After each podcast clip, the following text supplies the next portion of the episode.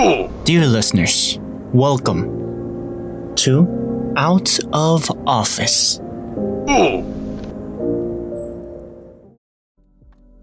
So, yeah, Alan, welcome to the LTS OOF installment 3. What's going on, Marcos? Thanks, bro. We're back at the cooler, bro, at the water cooler. Let's get some drinks. Let's talk our thing, and uh, let's see uh, where this conversation takes us tonight. So, personally, let's go with uh, tech. I want to talk about uh, the Rodecaster Pro version 2. It's been officially man. announced. Okay, okay.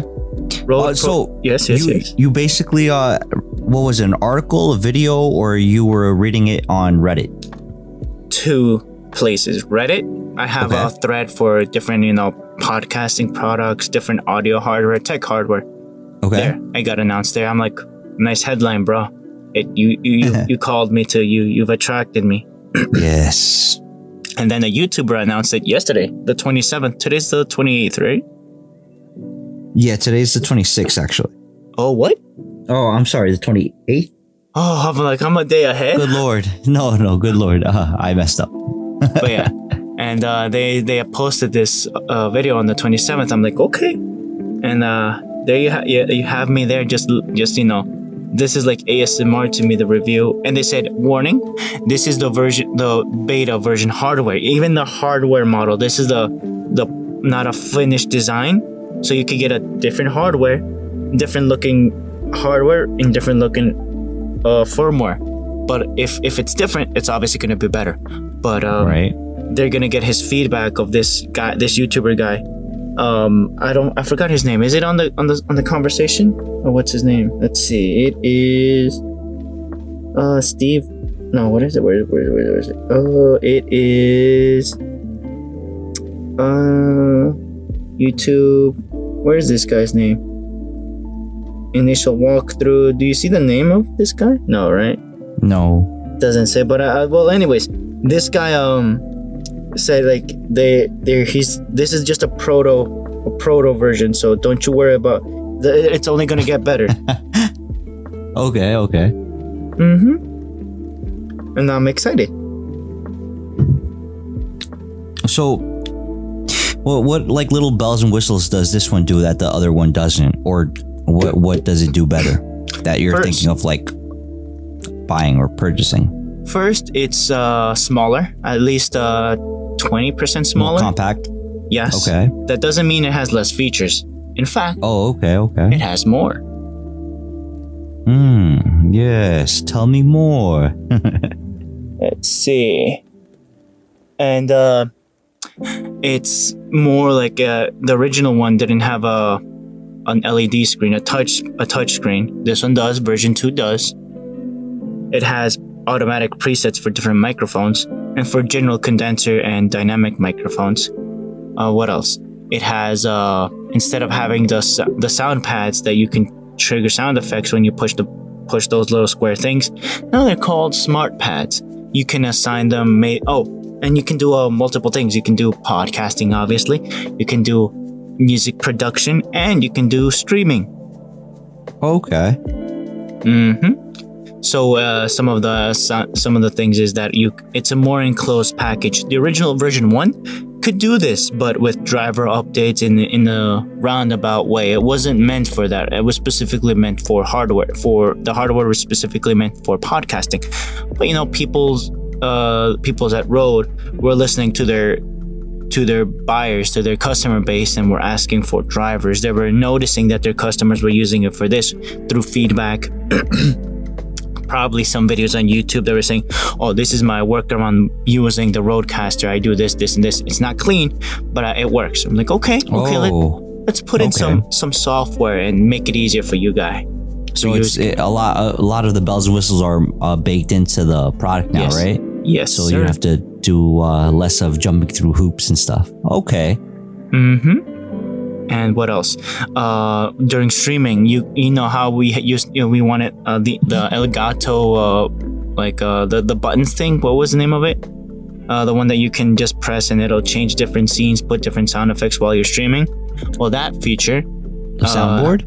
not a soundboard, like a like a a MIDI pad or something like that. That you can put in assign the uh, buttons, literal hard buttons that look like a little pyramid or something like a square, and you could uh, do scene selection, scene changes, sound effects when you're in a, on a live stream. That Mm. got baked into the um the Rodecaster version two. Okay, okay. and um and for music production you can um it used uh, the rodecaster used, used to be um you know how you have a uh this is you know not a not an ad or not sponsored but you, you know how you and i use the scarlett audio interfaces Yes. we have xlr combo jacks right Mm-hmm. Mm-hmm. the the the feature of an XLR combo jack is that not only you can you can um use XLR connectors, but you can also use um quarter inch jack uh, connectors. Every single port on the Rodecaster version two are combo jacks. Back in the day, they used to just be single single XLR thing, single XLR ports. What else? Um, everything uh LED for streamers. You know, if you want to color code your your faders, it has one less fader technically. Uh, so you know what faders are like bringing up and down like the volume, all rockers, if you will, that that let you bring down and up and down the volume, like physical switches. Okay. They have one less of those. It used to be um eight eight of those, but now there's six technically. But there's six more digitally, if you will. So technically, it has more more um uh, lines, ports that you can assign different things digitally via Bluetooth. The Bluetooth receiver has been upgraded to, okay. ver- to the whatever version is presently right now. Mhm, You know how you and I and uh, Mr. J uh, use use uh, Fatheads to sometimes amplify our microphone's um, noise um, Yes. strength. Right. Right. Well, with the new uh, Procaster V2, you don't have to anymore. It's it's right now to the maximum theoretical limit in hardware that is available right now in the market. Mm. Oh, I see. Okay. So they're like, you don't even need a Fathead or a Cloud Lifter or whatever product. I'm like, okay, okay, talk, talk more, talk more, tell me more. you know, soothe, soothe, you know, you sweet, sweet soothsayer. Keep talking more about your hardware. And uh, what else? What else? Uh, let's talk hard numbers. You know how um, right now? Guess how much for sale the Rodecaster version one goes for? Uh, let's see. Mm, maybe I want to say between three to four hundred dollars. Four ninety nine, the original one, version one. Okay. Okay. So I'm Guess I'm- guessing then the new one is between seven and a thou. Six, uh, five ninety nine Really? Okay, that's a pleasant surprise. for a hundred thought- bucks more. Yeah, I would have thought that the the price hike, uh, the jump would be a lot steeper, but I guess not. Is there a just- reason? Uh, no, it's just that they've um, they've they've had their production line already streamlined for this for years, easily for years, Mhm, mhm. and uh, they are they just have it down with version one. They just oh we can make it smaller actually and give it uh, the present materials that we have to produce the the in- audio interface slash multi-track slash MIDI slash streaming stream deck. Right. Oh, it's called a stream deck. There you go from Oh, I see. I see. Yes, yes, yes. Stream Deck. Okay. Mm-hmm. And uh, it it's it has like five different things, and it's 16 times more powerful in the in the hardware and drivers, the step up voltage, the capability. Still with the the good things that the original one had, like you can record your your uh, podcast your podcast natively with a SIM card with a SD card in the in- yes, interface. You could do that as well, and also you can plug in two uh, two computers now in onto directly onto the onto the Procaster, like your streaming computer and your playing gaming computer that you're gaming. You Mhm. and you can uh, manage all the audio outputs, everything on the Procaster and probably even record it if you wanted to, or record it with OBS on on the game computer and or the streaming computer. Hmm. Hmm? Okay. Well, so just for a hundred dollars more, you get everything, all those be- bells and whistles baked into the actual product. And, And this is like beta, like almost like a beta final version, almost like the semi-final version. okay, They just sent this model, a production model that's not yet for sale, but they already have a price tag on it to uh so prominent test it out. Yep, and give feedback. Okay, that's actually pretty smart. I haven't heard. Uh, have you heard that like on any other hardware? I thought that this would have been more like, oh, hush, hush, don't talk about it. But I find it very bold, if anything. Well, I think they're they're playing to their strengths, right? So they're they're basically, uh, at least I think, they're trying to throw the kitchen sink. Well, uh, not maybe not. That's not the correct choice It of words. It could have been the kitchen sink four years no, ago. but you you mentioned earlier that they they had feedback from real customers, people that actually liked the product, Yes, yes. uh, the first iteration, and just wanted to give their feedback, whether it be through comments or Videos, videos, right, right, and uh, they gave them uh, a lot of information, useful information that would potentially better the second iteration of the product that they're potentially making, right? So Yes, yes. I think that they're they're doing things the smart way, not only taking a lot of the the cues from the customer, but allowing people that are heavy into using products like um, YouTubers that use Music products, production Right. teams, yeah, people that streamers. right people that actually use products like they're offering and allowing them to not only stress test it but see how useful it is for the size it, that it comes in and the power that it uh, ultimately offers right and then from there Yeah, yeah. they'll give their two cents and then they can uh, work on those things and Yeah. see if they have if it's uh, ob- obviously viable to do something or tweak it to where it's something that people are going to say you know what yeah i have no problem uh, you know not only wanting to buy this but actually recommending it to other people because it's just an all-in-one package type of thing and you would be dumb not to buy it. I think that's very smart on their behalf. Uh, we'll see how it goes because obviously you know th- that's it's a work in progress right? But i think it, yes, yes. it's a step in the right direction. I, I think ultimately. What do, what do you think marcos? Well, mind you, they've also pushed out driver updates throughout those four years to the version one, and they've been, you know, satisfying the needs of, of their customer base. Or th- that, mind you, they've already purchased the hardware. But how often do they do their driver updates though I doubt that it's periodically because it, you can't turn over some software like it's no no big deal, right? yeah so there yeah. has to be a, a turnover time, and then there has to be enough of a base of people, more or less, Mhm, complaining about a, a a feature that's missing that you can input digitally. And Mm. uh, throughout those four years, they they pushed a lot of updates, and they've they've helped.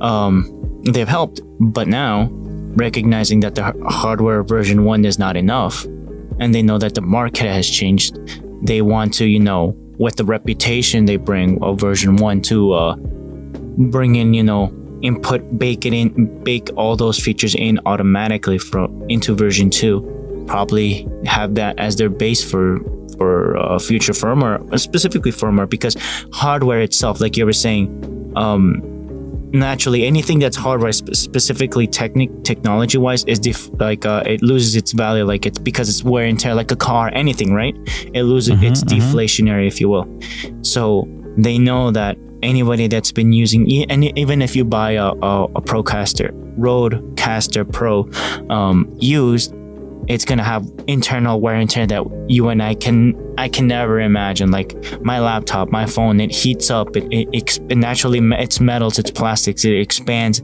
it shrinks with the temperature. So this can slowly cause it to wear and tear to the point that it'll it'll break. Right, it's it's failure point. So with version two, obviously this is going to be millions and thousands of cycles of using the the the, the audio interface. Version two, it's fresh straight out of the factory, knowing uh, they probably had lab tests of version one to the breaking point. Okay, we got this information. Let's get our engineers or our, our, our, our lab workers to work on different materials to make it stronger, to last longer, and probably even make it cheaper and, you know, uh, modify the production process on the back end. A lot of technical things that, you know, just make me foam in, in the mouth, you know. no, I hear you, bro these this is my ver- my other dojins, my IRL dojins, if you will. Things that you know just make you say hmm or mm. oh hey now. but yeah, no, I really I really appreciate it. Like this is just capitalism at its finest. No, yeah, definitely, bro. I mean, take a product that people really enjoy, get feedback, tweak it, put it back out there for people to, you know, digest it, and, play with and it, they get feedback even and again. get even more feedback. It's just job security. It's just you know, it's a it's a cycle that you you guarantee. Uh, it's a small niche, obviously. I think isn't it Rode Rode, uh, I think it's Australia, a native Australian company. It guarantees, it gives them job security for that company. Oh, I didn't know they were from Australia. I think it's Australian. Let me um hold up. I have the microphone here. Hold mm. up. Sorry for the noise, for the handling no, no, noise. you're good. You're good. I'm gonna turn on my flashlight. Hold up. I'm turning around my microphone. It is. Uh, let's see. Let's see. Let's see. Mm, uh, made in Australia. Oh, cool. Yeah, made in Australia. I have the pod mic. So, yeah, it's made in Australia. That's dope. But yeah, so it sustains their economy, their job secu- their job security, and all those things. Yeah, definitely. What about you? Like, what what? And this, you know, more or less titillates me, if you will. Technology titillates me. Titillating technology. That's a title right there, right there, right there, right there. yeah, no, it's something, all right. Oh, well, yeah. no, I was actually gonna tell you, um, like, uh, these what three weeks that have passed that we haven't uh, uploaded or recorded. There has been a lot of information, a lot of uh, electronic information or technology information. I think one of the ones that I remember uh, not too much in uh, detail about, but I do remember uh, watching a video from, I think it was Max Tech, uh, someone we've uh, talked about before on the podcast uh, on YouTube. They were talking about how Apple was getting into the video game or the handheld video game market. Apple so, Stadia, um, if you will. yeah, basically. Um, and the console I, I mean I seen I've seen renditions of of uh of what they're trying to put out. Their and, concept, if you will. Yeah, and it kind of looks like a mix between like a Nintendo Switch or like a throwback uh, PSP almost. So I think it's interesting. I think it's something that could be potentially not earth shattering, but great competition for companies that are in the space like a Microsoft or even you know how Samsung has some sort of alliance with Microsoft where they're offering you know their Xbox games on especially Samsung. now yeah yeah and you know being that Google is the operating system for Samsung and Android phones uh, they offer you know maybe not the most robust type of video games, but they're trying to put out, you know, certain games that have that quality, um, you know, that playability with your handheld, right? With your actual phone, which is great and all, but I think there's still, you know, obviously that tweaking like Rode is doing with their uh, their equipment and their hardware. You're going to start seeing these things um, maybe additions, like maybe not a Joy-Con for your iPhone, but uh, I think some that's sort of. I think yeah, that's no, no, yeah, but something along the lines where it either uh, in a package, some sort of package deal, you buy your phone and it comes with that because you have like a three months free of whatever you know gaming system. And I do believe, service, yeah. yeah, and I could be wrong, but I I do you think that Apple is, and don't believe me, this is just you know something This is I cooler either talk. This is cooler talk. Don't Right, you're in a safe space. Thank you, sir. I appreciate that. I do believe that Apple uh, was talking or in talks about purchasing um, EA Sports, if I'm if Who? if memory serves. Yay! So I mean, we can definitely Google it if you want. Uh, but I know for a fact that Microsoft earlier this year purchased Activision. So Call I of Duty brought to you by Apple. Uh, no, Microsoft Activision and Apple EA Sports. So again, take that for what it is and with a crazy grain of salt. With the biggest bucket of salt. right. So I mean, where that leads, I have no idea. Will it equate to better gaming, uh, more accessibility on Oh, there more go. devices, yeah. or potentially a greater uh, divide of people that and again there are people that love gaming on master race you know pc master race or they opt for having a actual console right? Whether it be a xbox playstation or um funny enough listening to another person we talked about on the podcast before reggie casual from the casual on youtube Yeah. um, he was explaining about how Nintendo did its homework and noticed that at some point that competing with Sony and competing with Microsoft in the gaming space uh, could be a a win-win solution for them because they saw that people that bought either or would still want to buy a Nintendo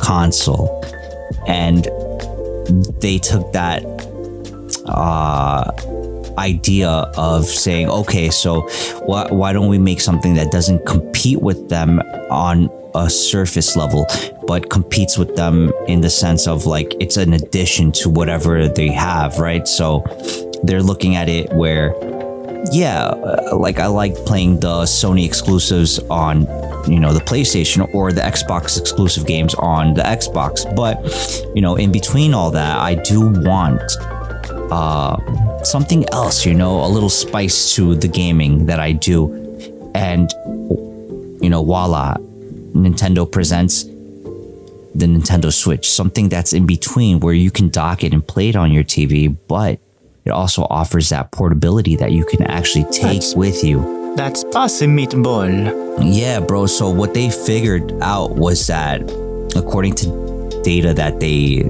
you know, their homework that they did, Yeah. they basically figured out and found out that a lot of people that bought either or would also purchase a Nintendo console or whichever it was at the time, whether it be the GameCube or the Wii. whether- the Wii, right? So what they saw was that yeah, competing with them head on like this isn't gonna be profitable, and it might not be the smartest thing to do.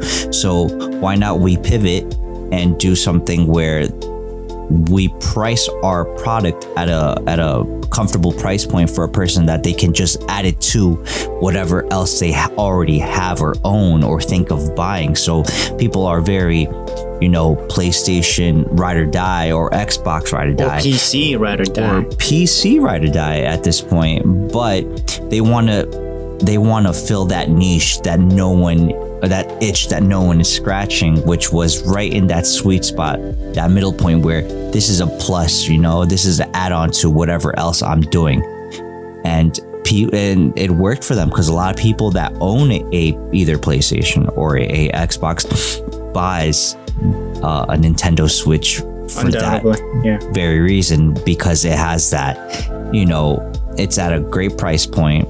It has exclusive games and it's something that you can not only dock and play on your TV, but also take with you wherever you might go, whether it be, you know, commuting, you're on the plane, XYZ, you know, anything that that that may come where you are not able to have your PlayStation, your Xbox, or your PC. You know, they fill that niche, right? And Apple, going back to our initial point, uh, Apple jumping into that space is trying to is going to probably try to compete with them in some way, shape, or form.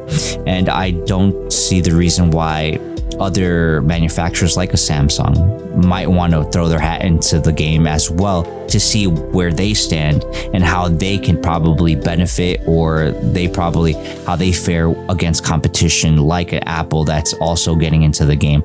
And um, we were talking about it earlier before we started recording how um, Google uh, probably does not the best job of of packaging you know their consolidating right their the things that they already have like uh their youtube premium with youtube tv and a youtube music account right Yep. Yep. so it, it I feel like you and I like they're, they're leaving a lot of uh cards on the table.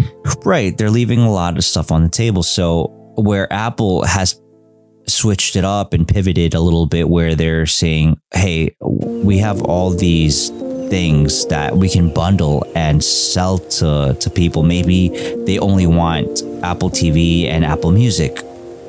We can bundle that and give it at, at, at a price point. Or they want, you know, more storage for the in the cloud for their phone or whatnot.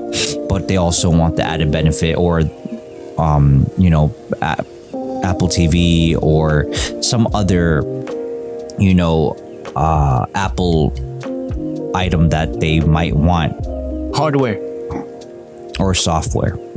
Mainly Right. right, now, Apple is uh, recognized. I feel like by hardware and their services. Well, th- there right you now- go. That's that's the right thing. That that's the right word. Services. That's what I was I was trying to remember. So the services are what's being bundled and being offered to people in at different price yeah. points. Yes. Yep. So I think it's like they divvied up their their services, and I think it's like three three services. I think it's like a a bottom tier, a mid tier, and a, and a high tier, where it's like a family pack or something of that Mm, nature. And I think that an an additional service, if they do go along with buying, like say EA Sports, right? They might want to bundle that with one of their other services just to add more of a uniqueness and a hey, this makes sense.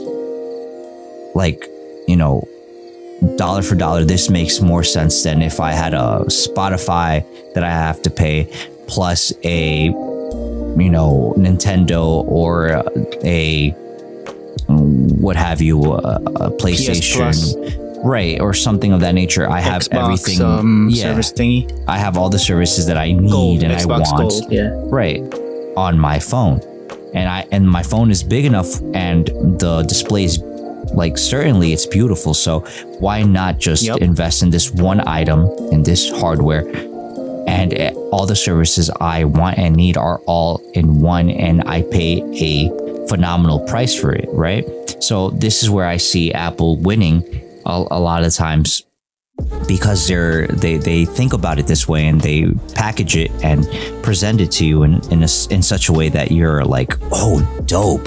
Yeah that's absolutely what i want. Absolutely what i need. Because i i love apple. I'm i'm an apple fanboy or apple fangirl and I, this is all i do Apple and I, ride or die. Right, and I continuously upgrade to the latest and greatest from Apple, and you know I don't want to diverge to others or anything else. So for I people that Apple are in that to accommodate me, not right, me accommodate and if Apple. they're in the Apple, and they're if people are in the Apple camp, that's great. That that's what people will grab gravitate That's what Apple towards. wants. Yeah, and people, Apple is gonna be like, yes, of course. I what? Please just throw your money at us and we'll solve your problems, right? So that's how I Basically. yeah. So that's how I see them going about it, and I think it's pretty smart. Um, from there, I I do remember seeing how, um, besides the Apple News, I do kind of vaguely remember something else uh technology wise i don't know if it was like the semiconductors um eh, sem- semiconductors uh, for chipsets. Uh, I, I think it was microsoft uh going to adopt arm uh for their next hardware so they're just gonna go full arm and I, hey bro whatever Microsoft is thinking and brewing up, that hopefully it works out for them because they're seeing how, you know, How whatever. powerful it's getting. yeah. And and they need to compete against Apple that's, That's doing their own too. Yeah. yeah, their own silicon, right? And Mhm, they have mhm. their own M1 Or- chips. Or Google. Or- yeah, and Google needs to step their game up. No, with they that already as well. have their own their first version eh, first version in-house chip too. Yeah, but I, I I look at it or I hear about it and it's like, does it really make waves like the M1? Versus the M1, no, not really. Right. But that's also a lot of marketing. That eh, hardware wise, obviously, what is it like version eight or something like that on, or even version eight? Let's go. I think it's like a, a already a double digit version of the of the sil- Mm. in-house silicon. So yes, yes. Versus version one, yeah, obviously. Yeah, yeah, no. Uh, as a person that has a little bit more of insight, and because we actually like looking into the things, we- Mhm. we kind of could tell the difference. Yeah, no first iteration is going to compete with something that's already been you Proven know, work- and proven, tested. tested, and worked through. Worked you know, yep. right? So, uh, you th- you think about the person, the the common person that you know just buys things because oh it's new or, or How do they, say it might, in Spanish? Bueno, bonito, barato.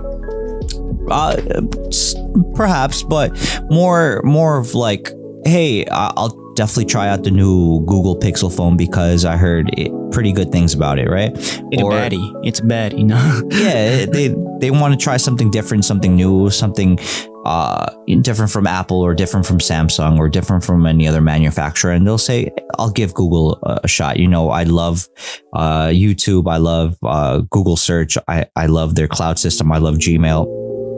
Let's give it a try. Let let's see how this goes. And Hashtag not sponsored. not sponsored, absolutely, but yet, they, yet. yeah, absolutely. And they'll try it out and say, you know what? I, I think it's good. I think there's still a couple of things that need to, a couple of kinks that need to get worked out. And, you know, and Obviously, yes, yes. Yeah. And they'll go for, if they like the experience enough, they'll give the second, third, and fourth iteration probably a shot, right? They might skip the second iteration and go and wait until maybe the third or fourth to see what they're about. And that might pick up traction. But as of right now, and to your point, Marcos, it hmm. might be marketing. It might be marketing. But at the same time, it's like The numbers don't we, lie. yeah, we can't we can't compare a first iteration to something that's already been you proven know in silicons without a doubt without a doubt you Right. you like um for example just in har- on phone hardware uh apple has had this thing since the iphone 5 and pixel has been coming out since 2018 29 2017 i think right the first I think when, so. when did the first pixel come out um Oof. Let me see, let me- let me ask, let me ask. A question, bro. hey google when did the first pixel first release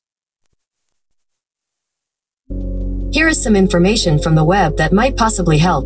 According to Wikipedia, Google Pixel is a brand of consumer electronic devices developed by Google that run either Chrome OS or the Android operating system. The Pixel brand was introduced in February 2013 with the What? first generation Chromebook Pixel.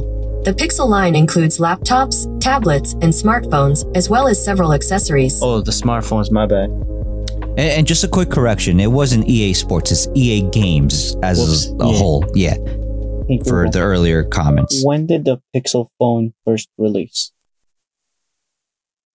According to Wikipedia.org, they were officially announced on October 4th, 2016 at the Made by Google event and released in the United Mm. States on October 20th. Do you want a little more context? No, thank you. It's listen. Okay, I have to be polite. Yes, yes. But yeah, so imagine 2016 on hardware wise, just on the phone comparison, uh, iPhone's been just phones 2007 versus 2016. They got Right. almost 10 years difference on them. right? But if you if you remember, one of the I guess the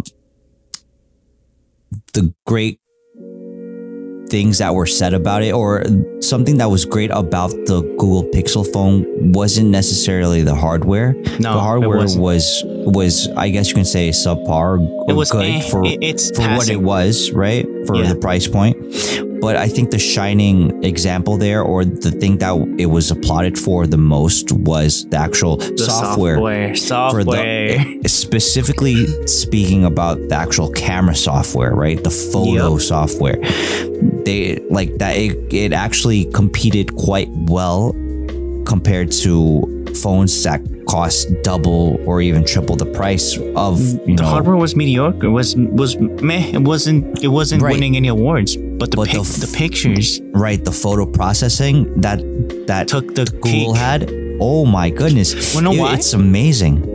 I was uh I remember when I was working in my in one of my um the fire the fire prevention system uh work job site and Right. uh there were techie guys also in my in the group of people they're like oh my god have you heard about this new app has the what I'm like what about it and they opened on the web browser Google Photos is being announced. I'm like, what is this? And you know, it was basically a service where you can just upload your photos and you know, brought to you by Google and security and all those things. And but best bet in the Mm. back end, you know, they were acquiring data and all those things for processing images.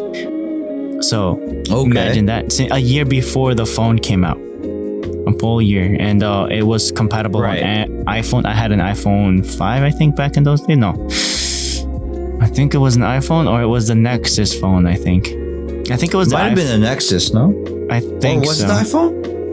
I think it was the iPhone 5 because I my battery blew on that. I changed I switched the battery on that and still used it. Oh, okay. So yeah, uh, that's an old phone when you could actually replace the actual battery. Yeah, no, I didn't replace. I went to a store and they because my screen was, you know, was bloating. I'm like, why is my screen bloating? And I went to the to the place and like, yeah, your your battery blew. Oh, That's crazy. and uh and uh, they they switched it out and then they uh my phone was working and i was using i was obviously uploading my images my pictures with google photos because i don't know what br- the marketing they did it was just more appealing than uh, icloud and all those Hmm. things even though the hardware was native to apple the software backend you know magic that i call magic is proprietary to google and they they just you know worked on it and a full give it a full year for the world and android users too. For google for google to scrape data and to get stronger.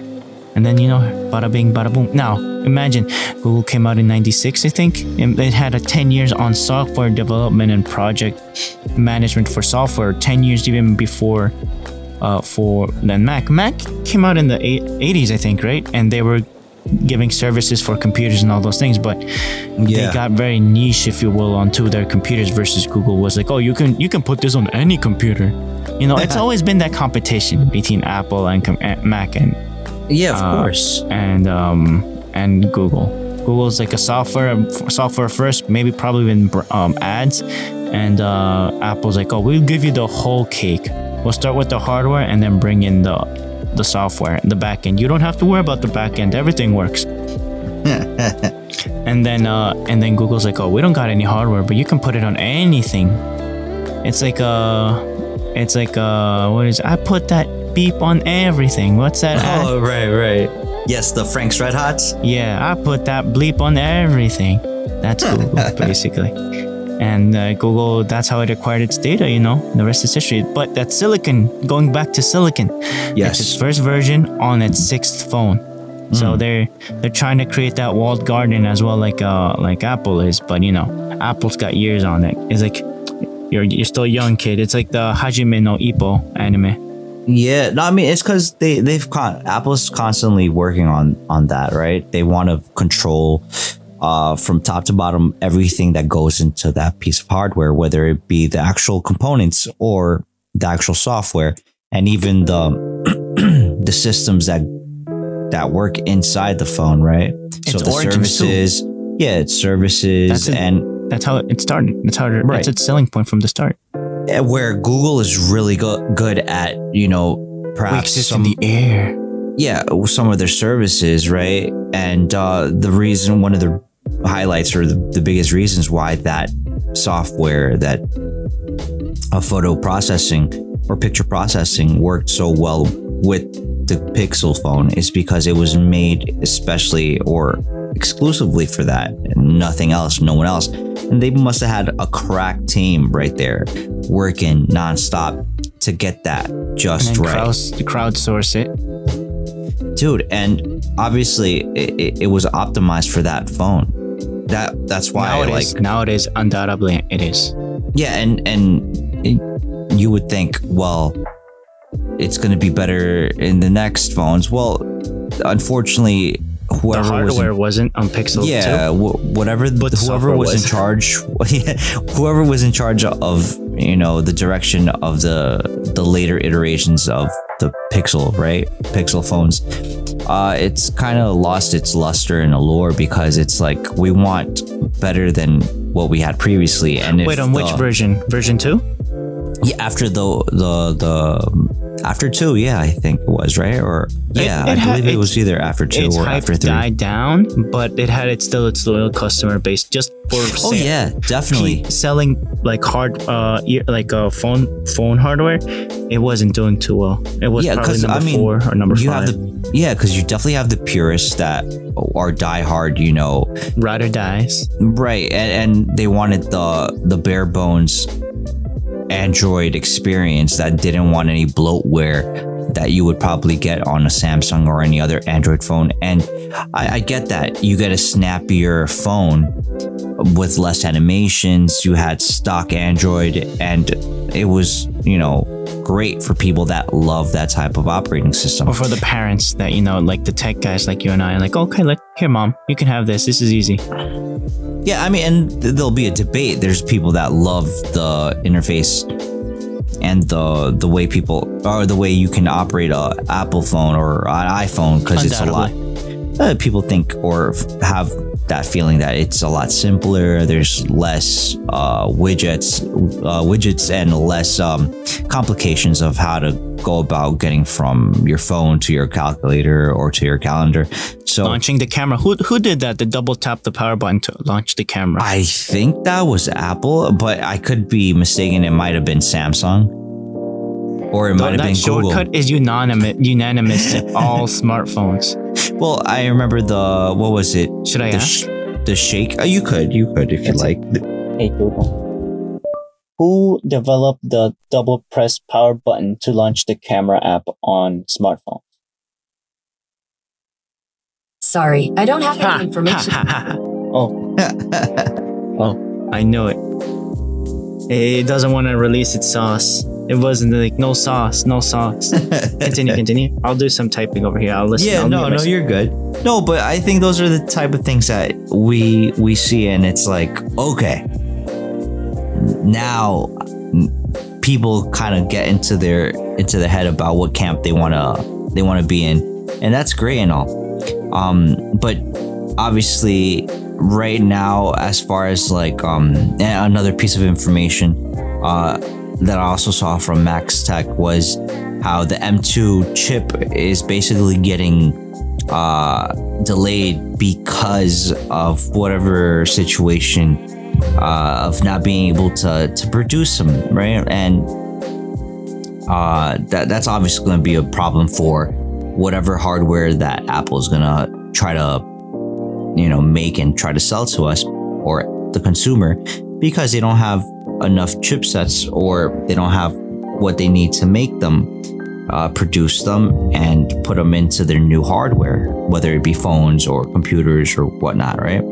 So that we'll see uh, for the the this next half of the year and potentially next year, we'll see how things go. Um, what else do I remember from these last two weeks?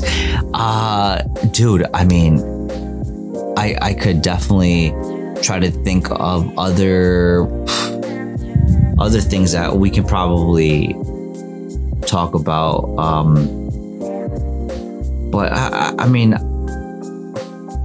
what do you want to talk about? Uh, Marcos, you want to talk about watches? You want to talk about uh, finance? You want to talk about grocery stores or how Let's talk people? Let's talk about anime.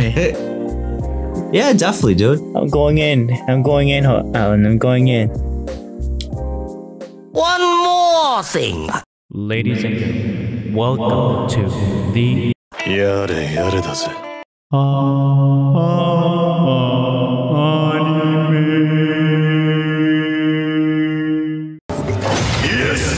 Like you cut, G.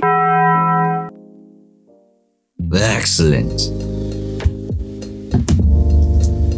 Yes. So, what have you been watching?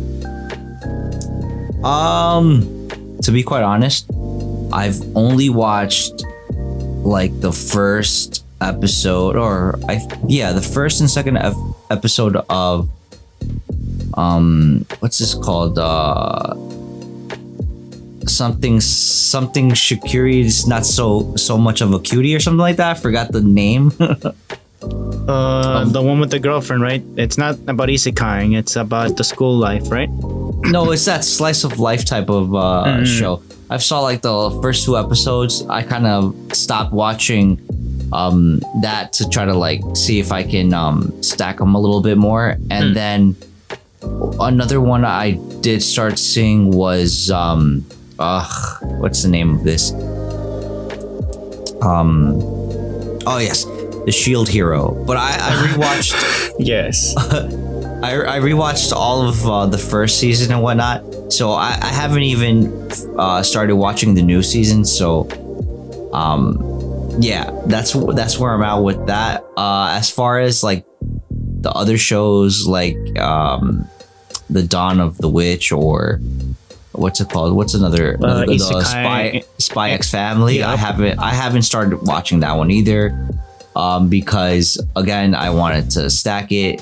Uh, I, I I don't know if you finished watching what's it called 86, but I finished 86. What do you think? Tw- it was pretty dope, bro. Like I, man, like that's one of like the most underrated. uh I think shows of its season that it, when it came out. I think it's really well made, like well paced. I think the voice acting and the visuals were spectacular. I think the the sense of urgency of what they were doing really really it, it's really well communicated through the anime and like you get a sense of like dang these people you know They be struggling.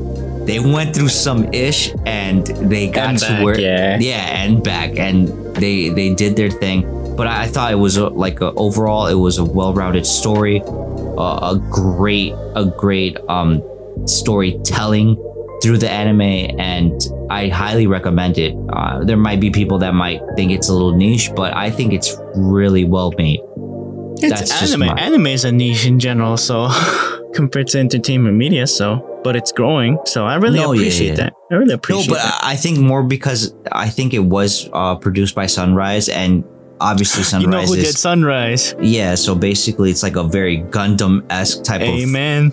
like Amen. feel. But the thing, yeah, but the yeah, exactly, exactly, spot on, bro, right on the head.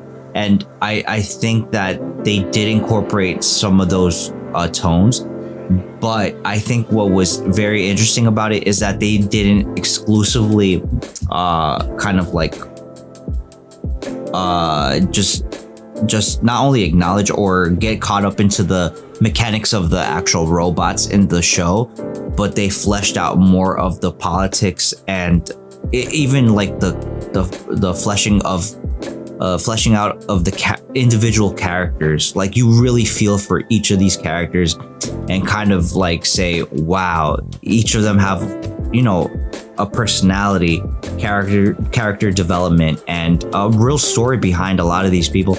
And it's like, wow, it it, it really uh, gra- like grasps at your or tugs at your heartstrings and like really really kind of pulls you in so you actually see the story develop into something that you're like damn i'm really rooting for you know the main character uh i really think that the The country that- struggles. yeah, they're the country that they're in are you know real pieces of garbage and you know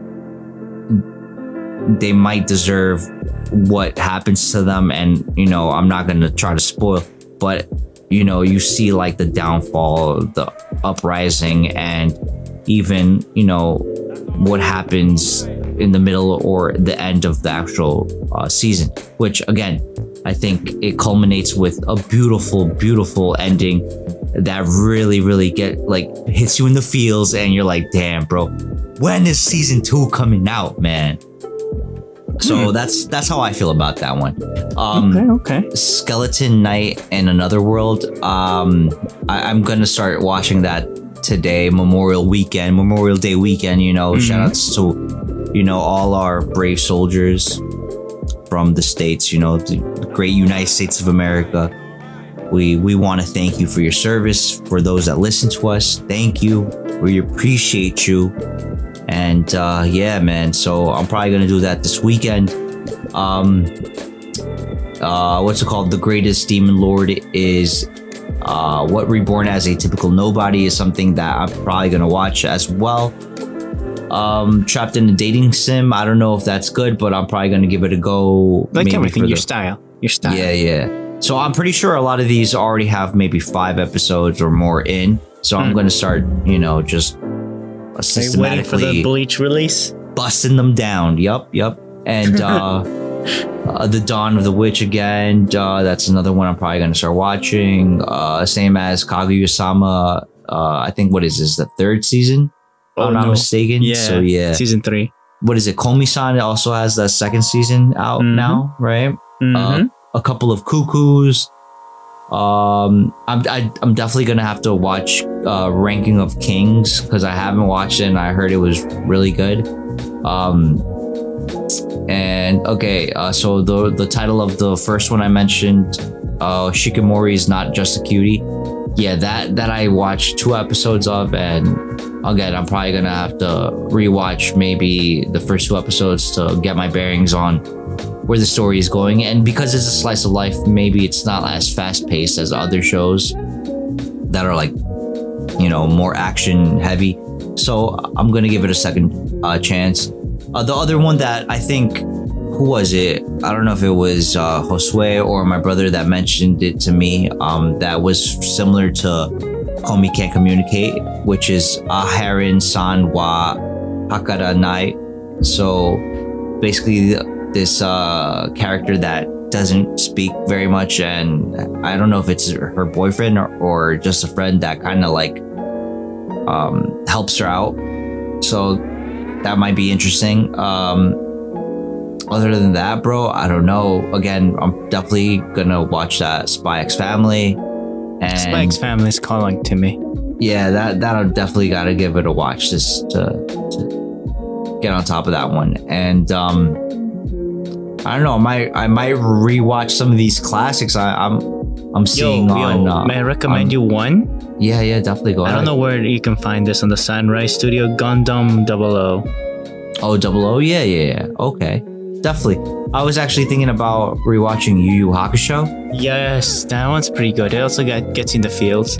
Yes, definitely, and uh, definitely. how do, uh, what, what is your opinion about rewatching anime? Just, you know, would you rewatch it dubbed or subbed?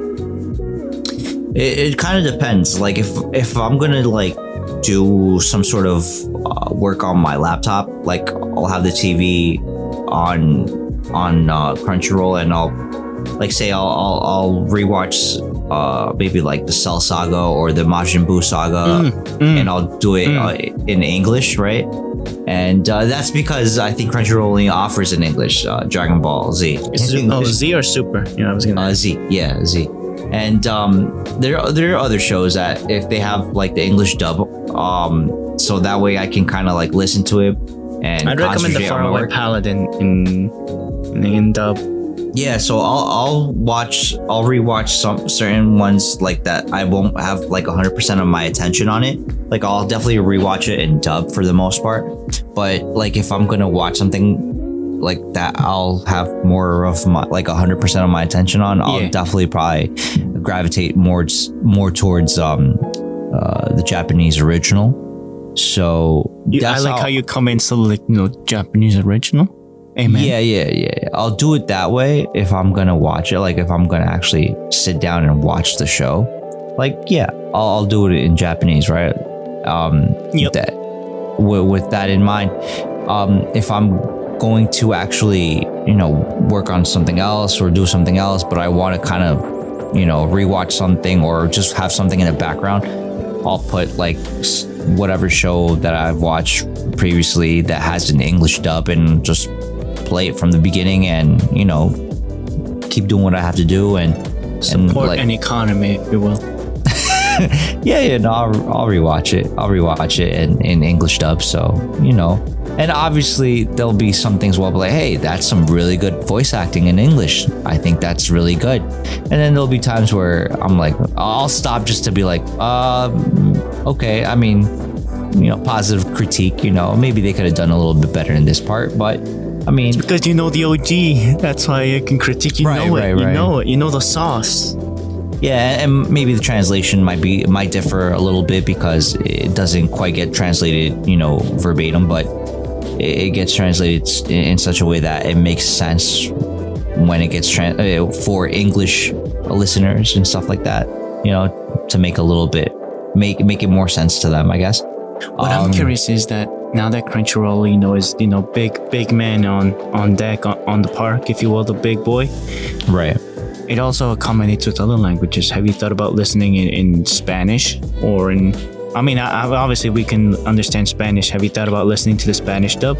Well, I think I think yeah, and I've heard like I remember listening of a couple of episodes of like um I feel like for nostalgia, the Dragon Ball Z, uh, Spanish. well uh, I, that I would agree with you that it has that that nostalgia aspect to it. That's why I can't pick that one as a like a clean canvas or like a, a starting point to to give a positive or a negative or ultimately a, A critique, good, if you will. a good Yeah. critique because I have that bias towards this is my childhood um, in a different language obviously because I did watch both um, uh, both English and Spanish Dragon Ball Z um, just because you know whatever was available that's what I watched but um what just to give you uh, like more of um unbiased perspective I I've watched a couple of episodes of Strike the Blood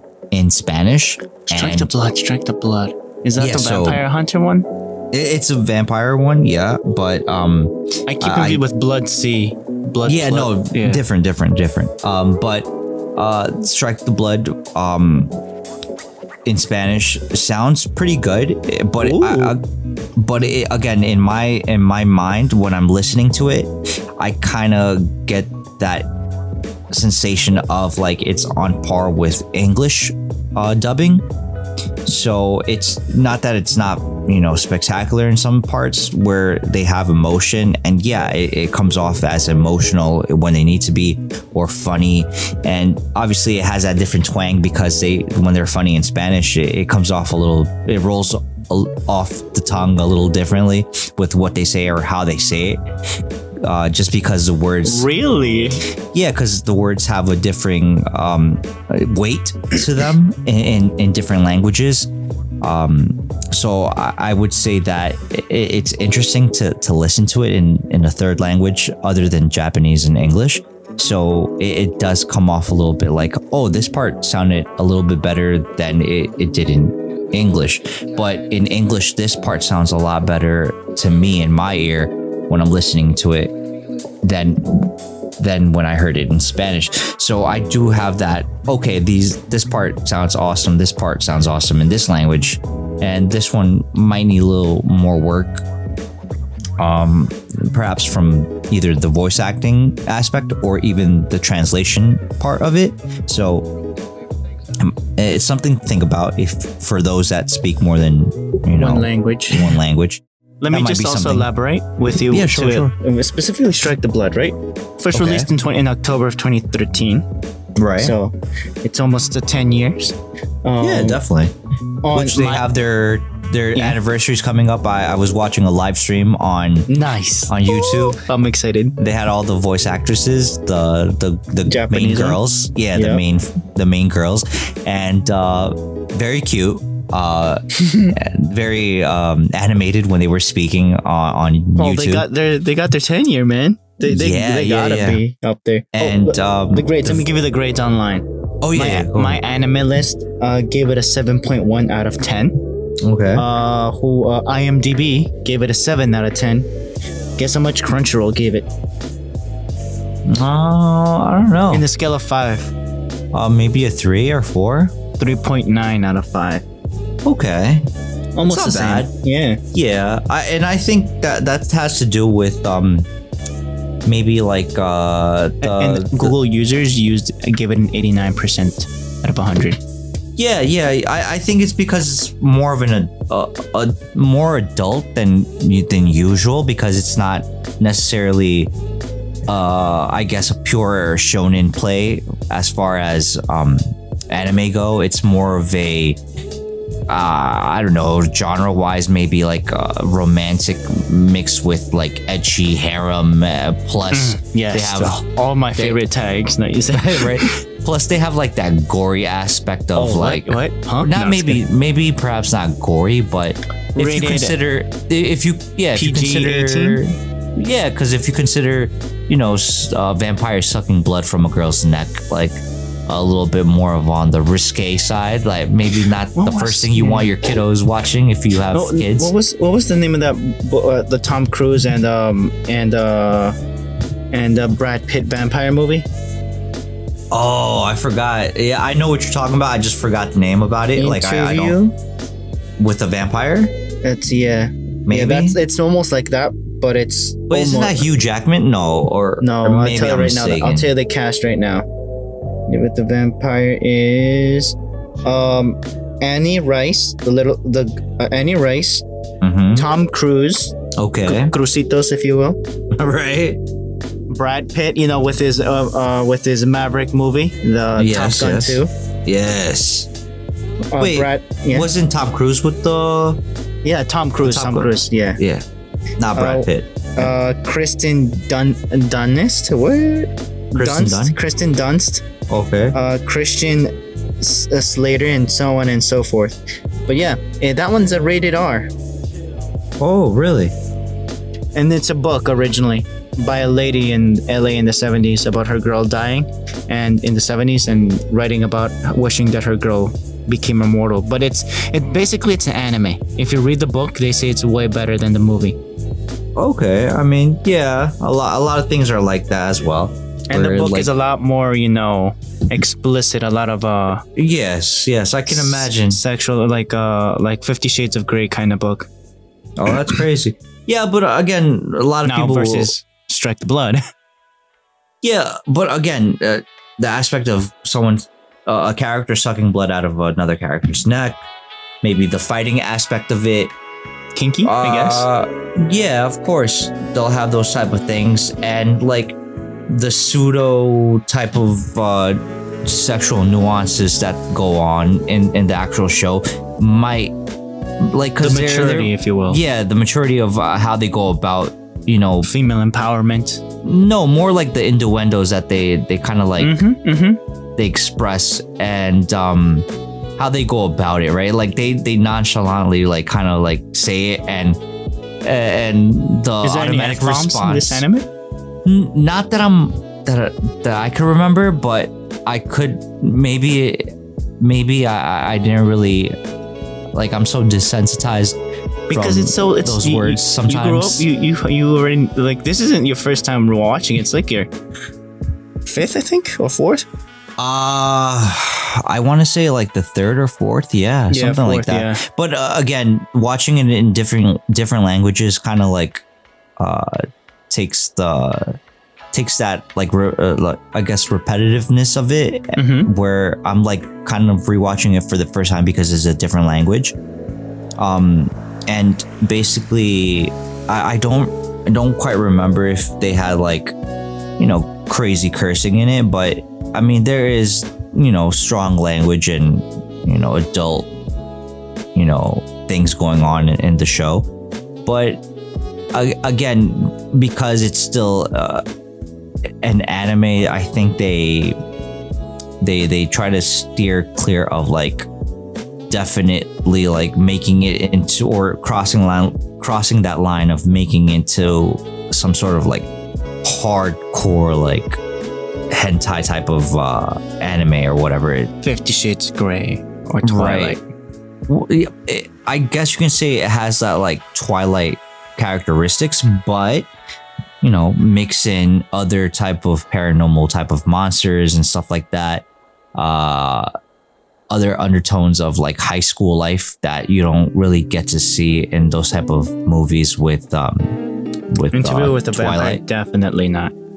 No, no, no. Because I mean, it has those those aspects or that type of like uh, flavor of vampire, but um, it has. Uh, I think it has a different outlook, uh, story wise, where it's like it's trying to get from point A to point B, and it's a different type of story.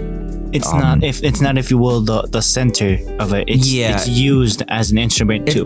Right. It's like a prop that is It's being not used. the end all be all. exactly. Versus like So- in Twilight, it's like oh I'm a vampire.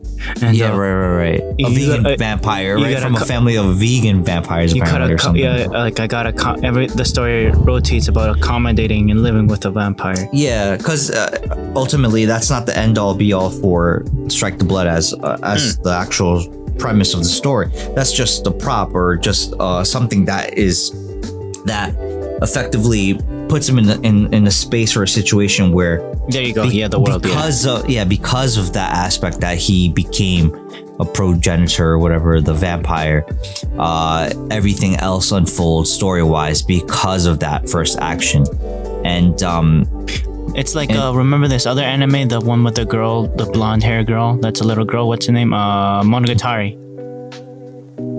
The okay yeah the monogatari Monogatari series. okay the monogatari series okay Yeah. Like the vampire thing is not the end all be all. right it's just used as a like a device right like a plot Mhm, device to mhm. to forward the story yeah no, like definitely I'm a vampire. I have superpowers. I'm Batman. So I'm like, no. Yeah, no, because it again, like you could make those type of comparisons between uh, It's Strike way the Blood more and deeper. It's deeper. Twilight, but you'll you'll get other th- aspects of it that, to a certain extent, it might make it cheesy and corny for certain things, like maybe the catchphrase that Yukina makes like right before they start fighting, and you'll get that kind of like same typical power up like you get to a point where you can't do anything else or the the Bane character can't kind of muscle through it completely. Mm-hmm. So he has to Like turn around yeah he turns around and looks at the closest girl next to him and says hey can Come here. you mind yeah come, Come here. here. do you mind if i uh you know suck some blood from your neck and the girl kind of obliges and says yeah you know what Consent.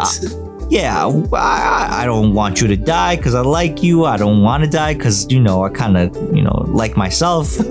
and uh, yeah, let's see what we can do uh, once you suck my blood. Maybe. I feel uh, like he puts her hands together. Let's see what we can work out. yeah, let, let, let's uh, negotiate a little bit, you know? And uh, again, might be a little corny for some people.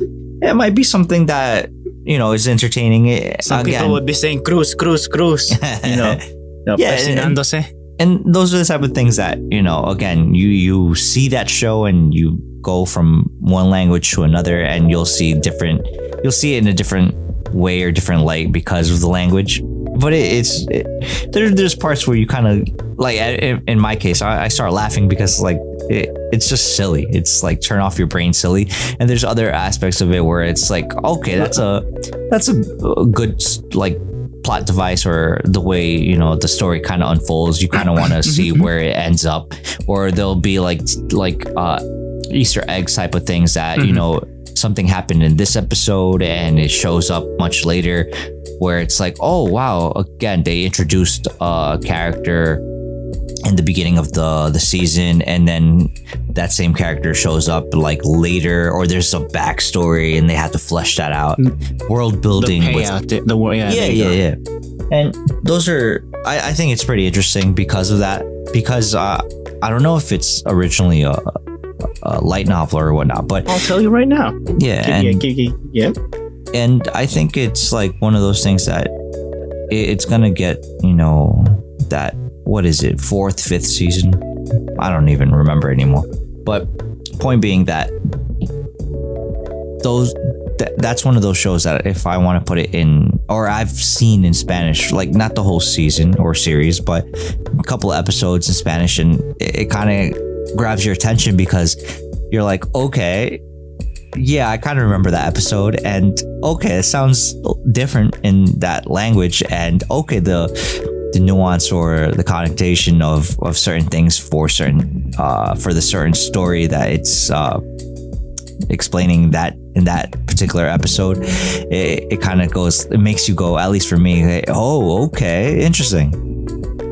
Okay, good voice acting, or okay, this mm, was a little different in Japanese or a little different in, in English. But again, entertaining, at least for me. So, I mean, there might be other other shows that I, I might want to do that with. Um, certainly, there there there there's things that I'm probably going to do that just just to say, hey, you know, why not watch you know Black Clover in Spanish? I couldn't find it. Yeah, I couldn't find this stuff. I only found the release dates and all those things. May I recommend uh, Welcome to the Vampire Bund? Okay. That okay. one's I- also about vampires. I was But thinking about wa- rewatching Freezing Vibration or Freezing Ooh, and then yes, Freezing season Vibration. one's yeah. pretty good with the Yeah, with yeah, the with the prim and proper lady. Not, but you know, Sterilizer, I think. yeah, was called. satellizer, satellizer, Sterilizer. There you go. Sterilizer. Sterilizer. I was like, oh damn. code name Purell. oh man. Yeah. So I think That's a good That one. That's be- a good one too. yeah, that might be something I might want to watch. Um, But um, the Welcome to the Yeah. Vampire Bund is also like language.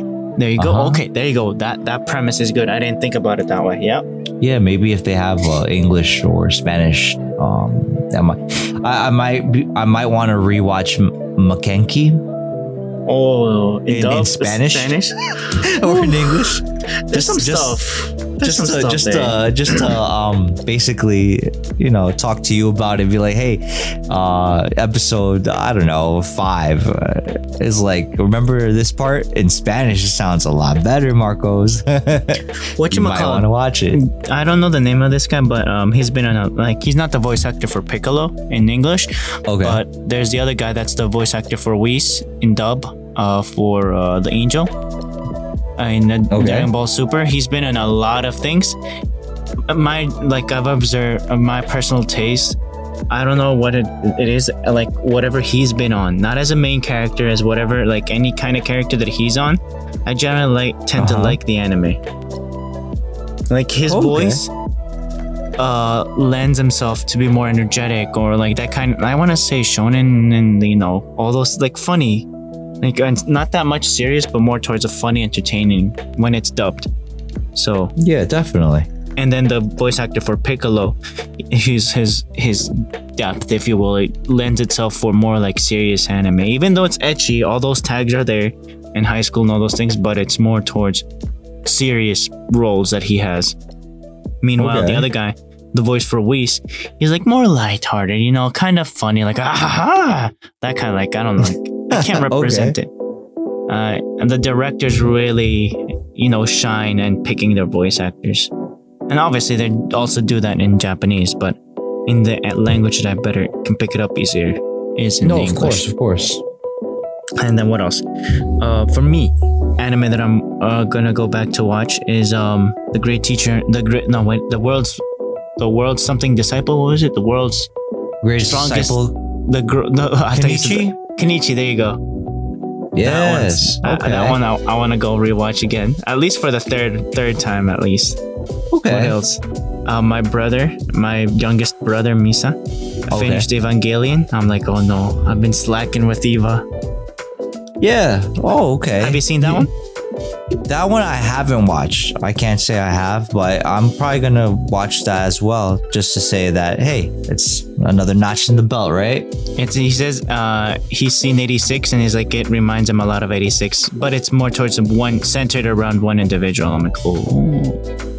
And he Okay, says, yeah. once you hear the theme song, he says it's a, it makes him tear up like his heart, like oh no, the feelings. He says, like now he feels he feels it with Fairy Tail, with uh, Evangelion, uh, what other song? I forgot what other, but mainly Eva, and I share them the dub version because he's been listening to the Japanese version Okay. of Evangelion, and he listens to the dub of like the anime is described right there in the song. What? Yeah, it, it gives it away once he once he listened to the span to the English cover. Uh, Okay. what's uh, what Leon Lee? What's the name of that girl? Um, uh, the, Leon Lee? um, the girl that does um the dubbing for uh, My Dress Up Darling. I don't remember the names. I forgot her uh, name. Those Yeah. individuals. Yeah. but she's a singer and she's for a while had covers on on youtube for uh, different animes oh, okay. Okay. one, one of them being evangelion and um once you listen to the dubbing he's like oh my god oh my god the song the song is just a giveaway for the entire show i'm like really That's her. That's her.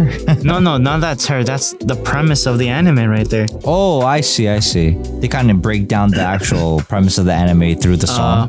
the the name of the song is a cruel angel's thesis if i play it we're gonna definitely get copyrighted on straight off the bat on YouTube. yeah. Let's try not to do that. But yeah, I just uh, I recommend you to listen to it on whatever player that you want to pl- listen to it. May that be the Yeah, Japanese one.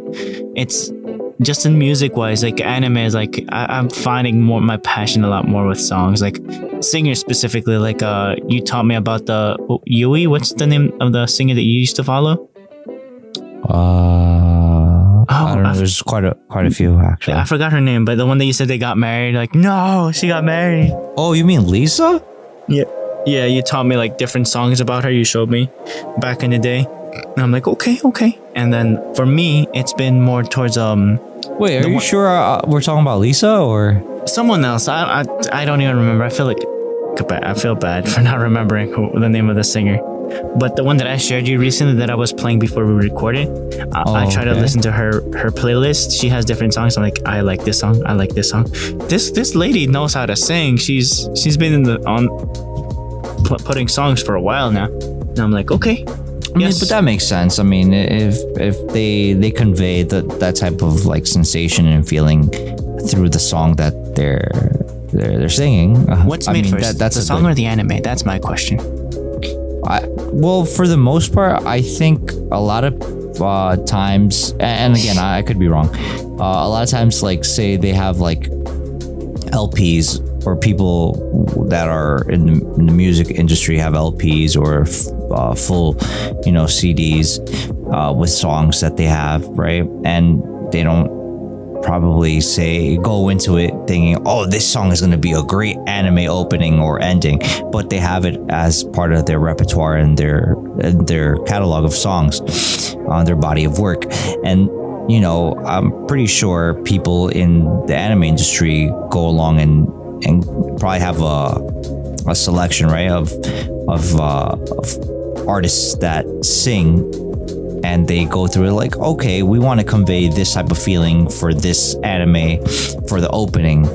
And they probably have like, mm, I don't know, maybe general words that that they pick from a hat or not a hat, but like they pick that go along with the theme of the actual show and say, all right, we need a song that talks about, you know, um, perseverance or a song about uh, heartache or a song about, you know, life as a kid or whatever the case uh, in high school, Yeah. whatever the case is, and then they look through, you know, catalog of uh, of Like different artists. Gate, like the anime for the isekai with the one with the um, what was the name of this kid that they were that was an elf, a ninja girl, and uh, the knight that we used to follow you and I. Um, that they got stuck on the other. Um, what was the name of this one? I don't uh, remember that one. Uh, Log Horizon. Oh, yes, yes, yes. That Yeah. anime song. Right. So they'll they'll be like, all right, so let's go with a song that kind of embodies getting stuck in a digital world, right? Digimon. right. So eh, they'll go probably they they, they might do something uh, of that nature, right? Uh, and they'll think about it and say, "Hey, this artist came out with the song maybe a year ago or two years ago, or this this um artist is is getting popular or is popular," and they'll go through their catalog and it's like, "Does this embody the opening of this show, or might be potentially you know artists that can go along with this anime?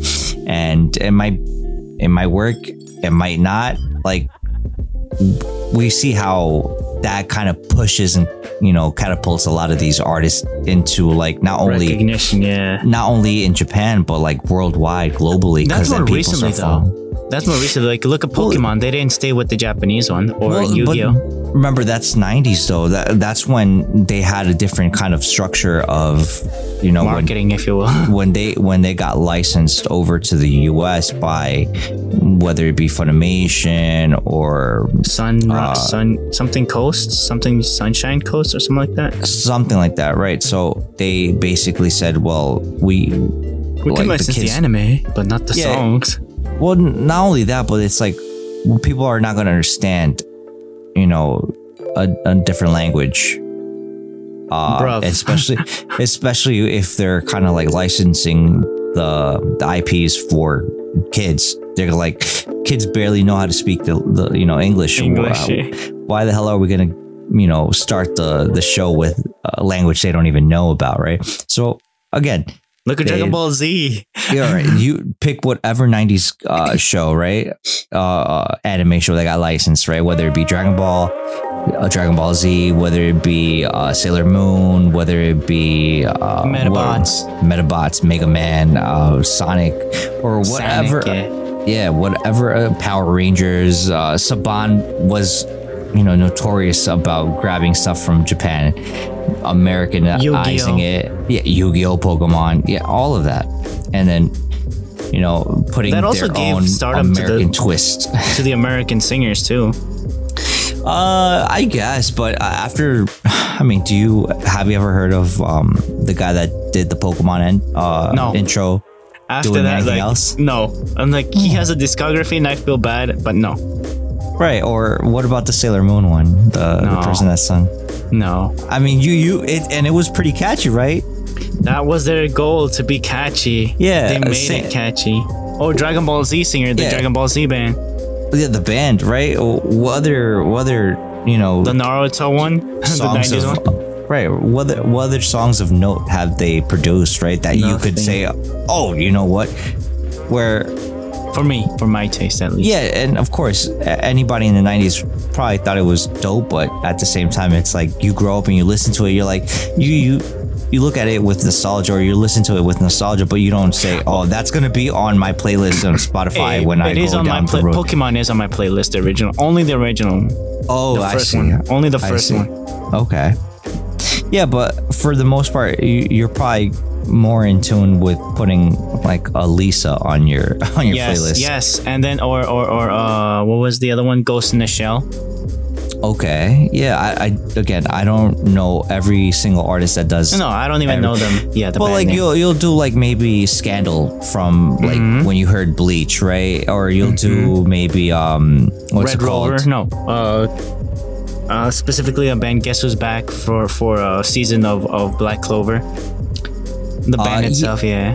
Right. So you you'll listen to people like that from from um Because it reminded me of Linkin Park because that's when I was in middle school with my I got my band taste more or less. right. So you'll you'll listen to people like SID, right, or Sid, or Mm-hmm, you'll listen to Scandal or Lisa, or you'll listen to Again for for Metal Alchemist, brother. Right, you, you'll listen to all these um bands because a lot of them are bands because a lot of these intros are like not only pop but they'll be like J rock, you know, Japanese rock. So you'll you'll listen to a lot of these um KANA-BOON, right? Um, or uh, uh, what is this one? The the ba- uh, Baccano song. The, it's like jazzy or the Tank from Cowboy Bebop. Uh, I remember uh, I I remember an outro, all right, an ending from Fairy Tail that I really enjoyed from One Life Crew, which was like very. Uh, they had like this nice, um, uh, maybe it was a riff with the saxophone, a little playful saxophone in there, and like to me that was that was the shit. Like that was it, bro. I was like, yes, that's that's a song I, I want to put on repeat. you you repeat. There you go. You got it. Yep. Yeah, yeah, and I mean, that was dope. Like to me, I thought it was like, yo, it's b- the best thing since sliced bread. I was like, yeah, this is fire. I want to continuously hear that. And um, there's a lot of songs from other other artists or bands that that maybe I don't know their names, like as far as like maybe their their whole body of work or catalog, but there's a lot of songs that they make they they produce that perhaps they weren't for anime, but it was because they enjoyed making music and they they have a LP or what whatnot and they have bangers that you would consider bangers and you're Yep. like yeah i'll listen to that no problem have no problem i don't know the name i don't even know what the hell they're saying sometimes or for the most their names in, in, in another language. It don't matter. right right right and um again all, all you really know is that yo this sounds fire and i want to keep listening to that right and uh, it, it they have that that uniqueness that o- of course different language but also whatever they convey through the music It's you enjoy working. it. Yeah, you enjoy it and you want to listen to it. And uh, and I I think a lot of a lot of the times when they're selecting or choosing songs for a particular anime, they'll they'll go through the catalog through the catalog and say, you know what, this one would work or, or fits well with this opening or for the ending for of this show, and I think it's great because it, it gives that it gives that great like little flavor or twist to the to the actual overall experience of when you watch a show. And I mean, there there are going to be those people that skip right through it and want to get to the meat and potatoes of the actual show, which is dope. Okay, I can respect that. Yeah, I understand. But you know, one one more time for you know for old time's sake, let, let's listen to that opening, right? Or let's listen to that ending because you know the credits are important. You want to you want to also listen to to the ending and opening because there might be uh bits of information or a song or you know Like Evangelion. There you yeah go. there are people that they they they mention in the credits that you know help produce what you're watching and you know you give them should some respect. yeah give them some time. shine There you absolutely yeah bro I So, think, yeah. yeah you want to call, it, there. Yeah. And that's you know Cool, our water cool. cooler talk out of office, guys. yeah definitely bro This is Marcos, okay? And this is alan Thank you guys. Don't forget to follow us on our social medias and all those things. And yeah, you know, I'll keep you guys posted. And uh, Alan always does on the Instagram. I do the Twitter stuff. We know. we're Thoughts of the trying out LTS. here we're trying out here Uh, yeah, we're not. You know, don't expect greatness. It's just you know us doing not yet thing. not yet basically. And you know, you know, talk to you guys later. Bye. all right guys peace